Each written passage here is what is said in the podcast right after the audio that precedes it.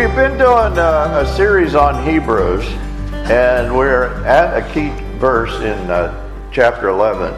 I'm going to do something unusual today. I'm just going to focus on this verse and on a particular word because I think it is so central. But it's uh, chapter 11, verse 1.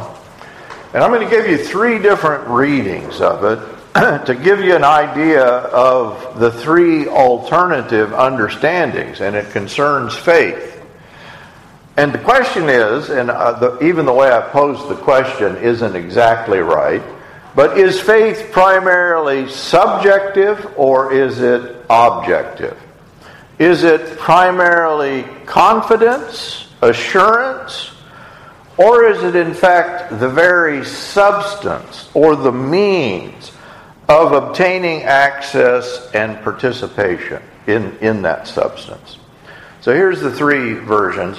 Now, faith is the assurance of things hoped for, the conviction of things not seen. Here's another version. Now, faith is the confidence in what we hope for and assurance about what we do not see. And this is the King James Version, and I like the King James Version. Now, faith is the substance of things hoped for, the evidence of things not seen. So, in the first two translations, the focus is on something inside of us assurance, conviction, confidence. But in the KJV, it is something more objective. It is substance, it is evidence. I believe this third translation is closer to the reality, and we may not be used to thinking this way. Uh, I'm saying that faith is substantive, it is itself an evidence. And the, the Greek term here is substance, upostasis. Uh, the, the chief reality is the way it's usually thought. The chief reality behind phenomena. It is the plan, the purpose, the concern.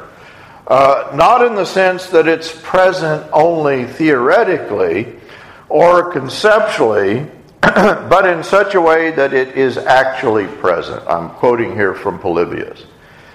In another context, the upostasis is of an unfinished temple or tomb.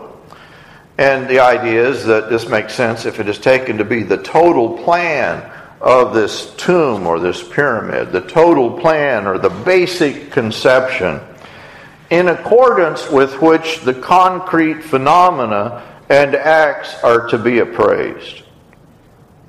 In astrology, upostasis means the reality of life present in the constellation at the hour of our birth.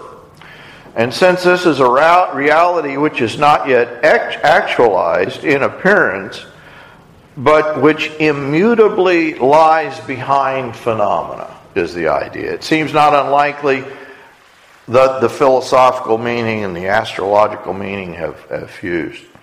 In the, in the Septuagint, the Greek version of the Old Testament, the word is used in Job, in Job 22 20, and there it denotes immovable property as opposed to movable property. That is, one is the movable property can be destroyed by fire. And upostasis is understood then as an indestructible thing. It is the basis of existence. Judges 6 4 is a reference to daily life, the means by which daily life is sustained, the basis of power. And so, in a whole series of instances, whether the, the Greek or the Septuagint, I think the meaning is plain. What is meant is the reality behind phenomena. Faith is this reality, or faith accesses this reality. Um, and so we find the meaning. It's there in the Psalms in several places the idea that man has no foundation of his own before God. This is Psalms 139, 15 to 16. My frame was not hidden from you when I was made in secret and skillfully wrought in the depths of the earth.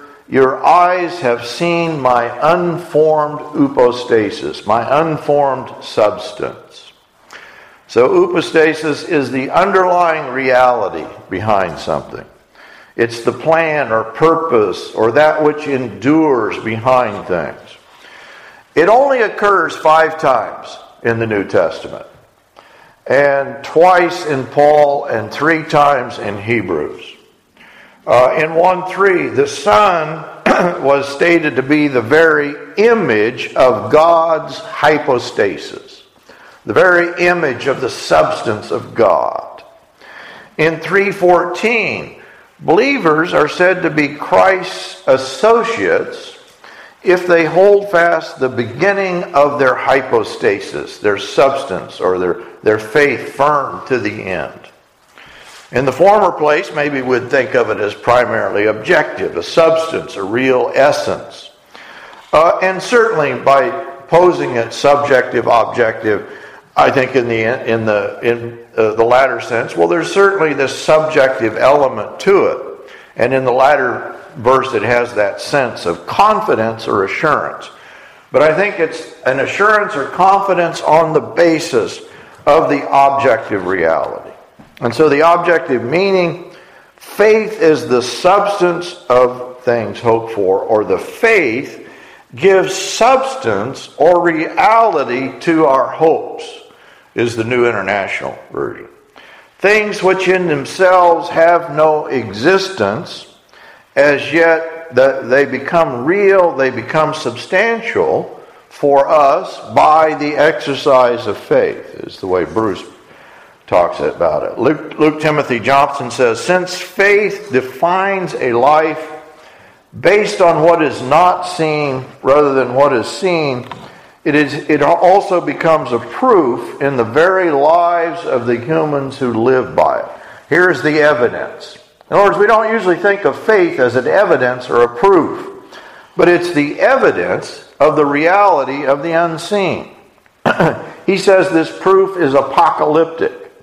It is based on the vision of faith that brings hope that life will be other than what it is in its present circumstance. And we begin to live out the reality of this hope with a kind of dissatisfaction with the way that life is as it is presently. So the substance of faith, unseen as it is, makes itself known as we endure. And this is, of course, the picture in Hebrews as we endure struggles, insults, persecution, imprisonment, and loss of property. The reality of faith is established as a stronger counter reality to what causes this persecution and loss. And so Hebrews demonstrates this.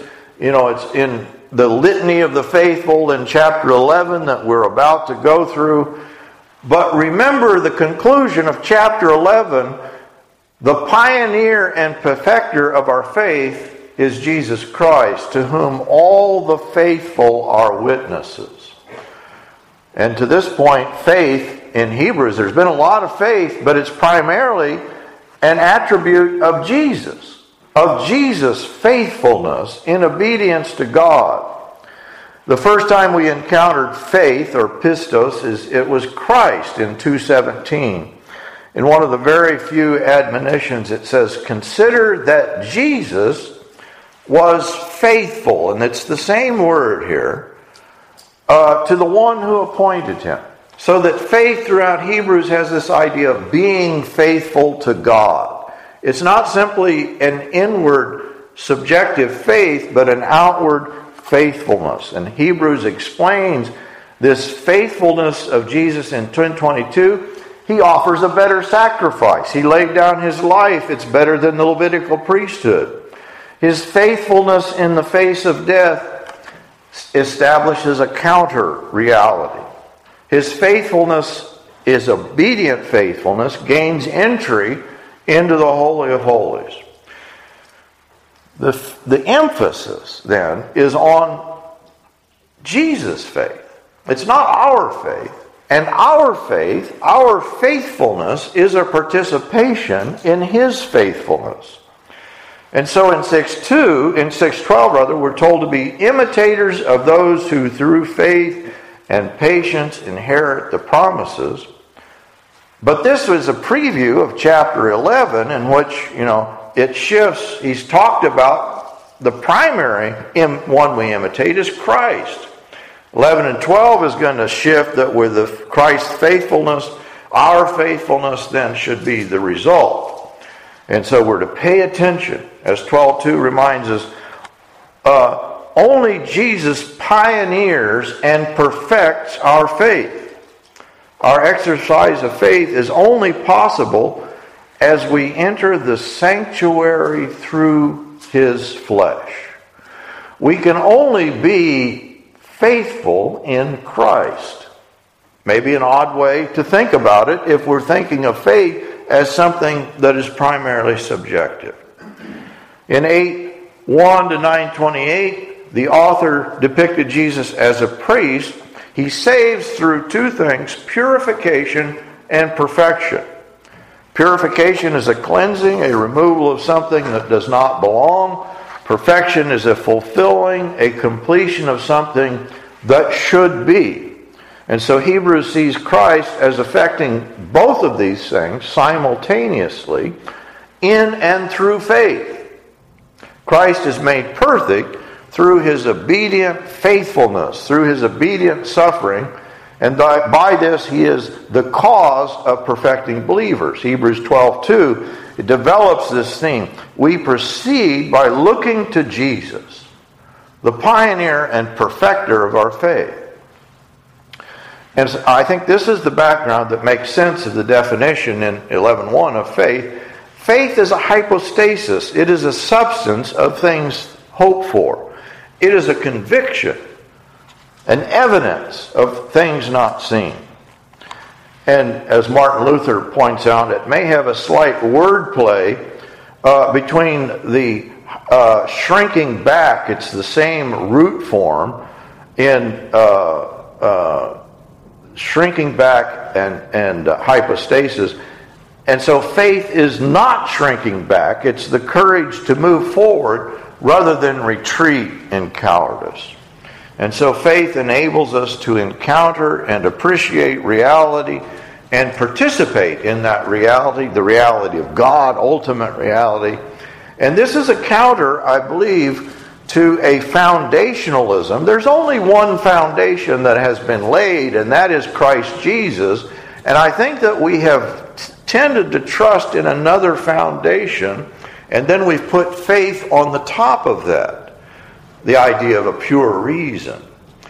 Augustine interprets it, faith as a wealth or possession as it relates to hope. He says, When you hope, you do not yet have what you are hoping for, but by believing it, you resemble someone who does possess it.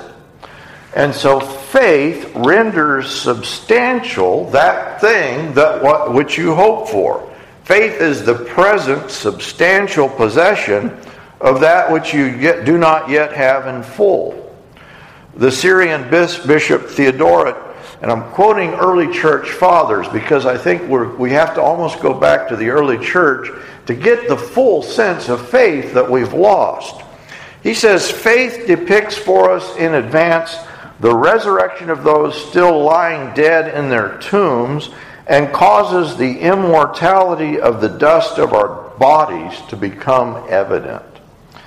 And so this makes good sense in that we're told throughout chapter 11 that the faithful who exemplify the hypostasis who died without receiving the promise, but they died in hope largely because of resurrection. It's always resurrection faith. And so the theme of resurrection from death runs through nearly all the characters mentioned in Hebrews 11. We'll just hit it again and again that they had faith in the face of death, in the reality of their own martyrdom. Nonetheless, they believed. You know, he, uh, Abraham, Abraham is the prime example. And so uh, resurrection is decisive, I think, throughout Hebrews. Think here. Abel still speaks even though Cain killed him. Enoch never tasted death, but still lives. Abraham and Sarah, even though they are as good as dead, the promise is fulfilled. Abraham was willing to offer up Isaac as a sacrifice, sacrifice because God, he, he's, the writer says, is able to raise someone from the dead. So when we say faith, it's a very particular thing. It's resurrection faith, faith in the face of death. We're told that some women received their dead by resurrection. Others found no resurrection, but they were willing to be tortured in order to obtain an even better resurrection. And so, as Hebrews readers, as the listeners, were to look to Jesus to see him, his res- life, death, resurrection, he is the substance of faith because he endured the cross. 12 2. He was raised and now has taken a seat at the th- right hand of the throne of God. Cyril of Jerusalem interprets faith through the doctrine of creation uh, in 11.3. That is, what is seen was made from what is not seen. The writer of Hebrews appeals then to creation. And for him, all of life requires faith. It is intrinsic in all good activities, all things that are accomplished in the world, even by those who are strangers, perhaps, to Christianity and the church. He says, still what they accomplish that is good is through faith. So by faith, farmers are also sustained. For the one who does not believe that he shall receive a harvest is not going to endure the work. Rufinus defends Christianity against the charge of fideism. Fideism is a kind of you know circular faith, but he acknowledges all reason assumes an element of faith. He says the pagans are wont to object to us that our religion because it lacks reasons, rests solely on belief. He says, We have shown, therefore, that nothing can possibly be done or remain stable unless it is preceded by belief. Uh, if you're familiar with the postmodern revolution, this is really what they're saying. That worldview, faith, underlies all of our understanding. Uh, it presumes, you know, reason presumes faith. He gives example, Rufinus, of bearing children and teaching. He says we enter into those activities without knowing for certain their outcome. Faith is necessary to do them well. Aquinas says faith is the habit of mind by which eternal life is begun in us, making the intellect to assent to things which are not apparent he uses the example of, uh, you know, Thomas after the re- resurrection. What he saw was the humanity. What he believed was the divinity. Christ raised made him realize that here is the divine. Luther sees Hebrews comparing substance, hypostasis in 11.1, with the substance of 1034, that is, of material possessions. The latter term usually translated, you know, uh, uh, things or substance, or and of course the Hebrews have been persecuted. They've lost these things, uh, these the substance of everyday life that uh, the material possessions constitute.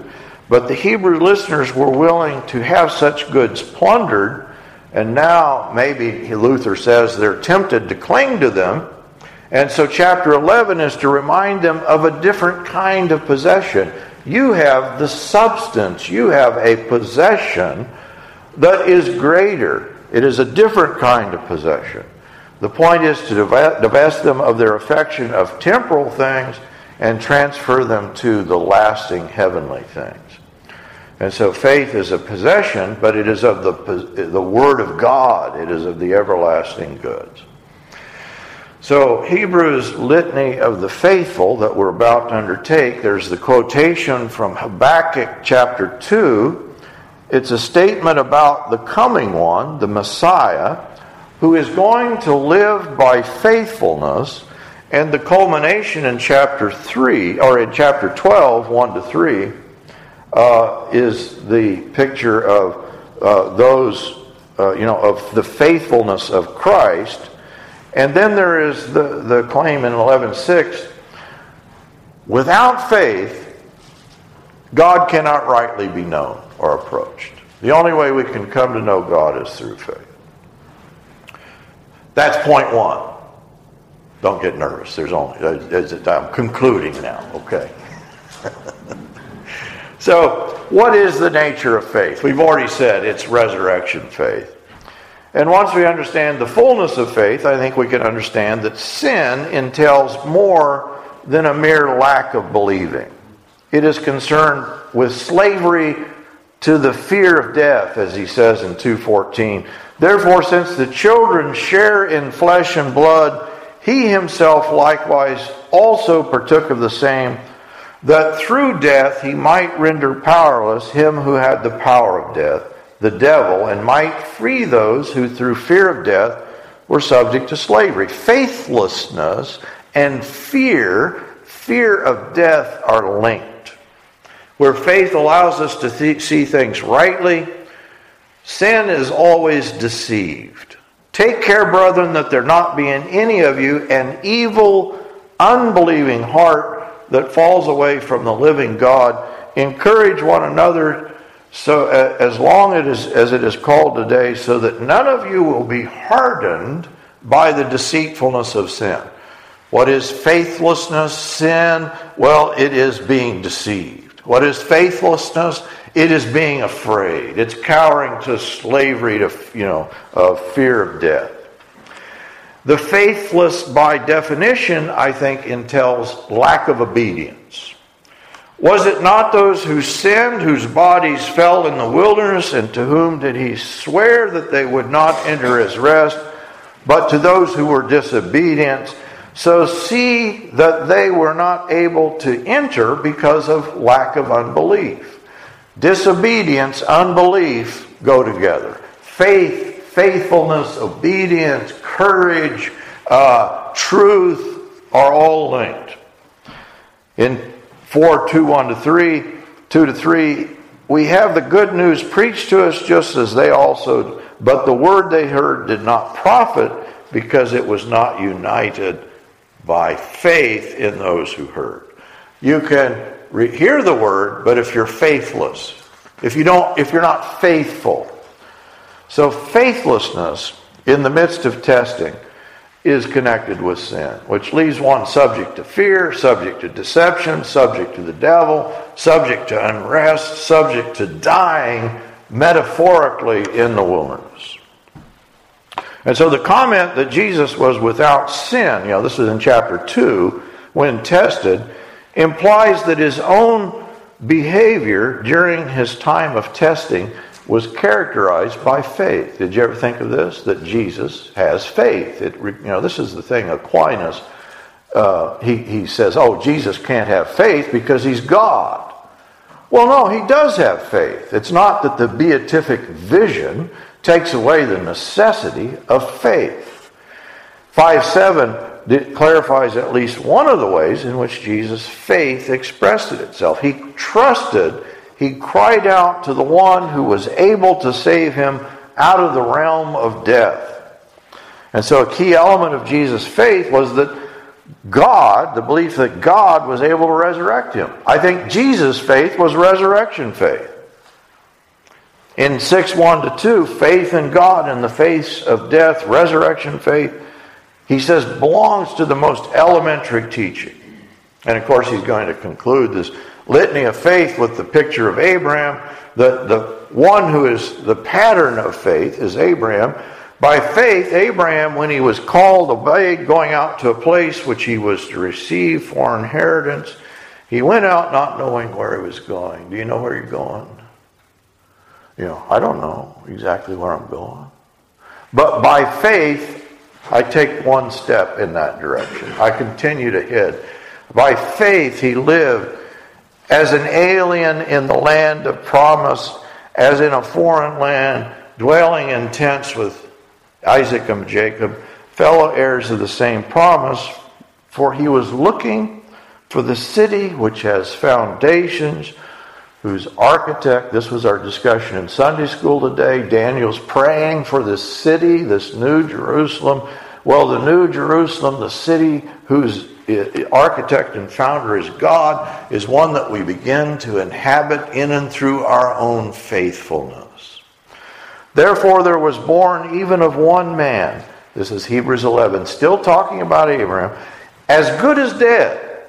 And yet from him as many descendants as the stars of heaven in number and innumerable as the sand in the seashore were born.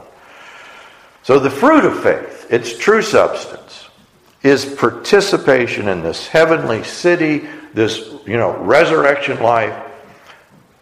By faith, Abraham, when he was tested, he offered up Isaac. He faced the reality of death. Uh, and in Isaac, he said, Your descendant shall be called. He considered that God, here is the def- definition that is throughout 11, that I think it's there in 1 and 2 that God is able to raise people even from the dead, from which he also received him back as a type. So, faith is by definition resurrection faith in which the source and substance of life is made available now. Let's sing our hymn.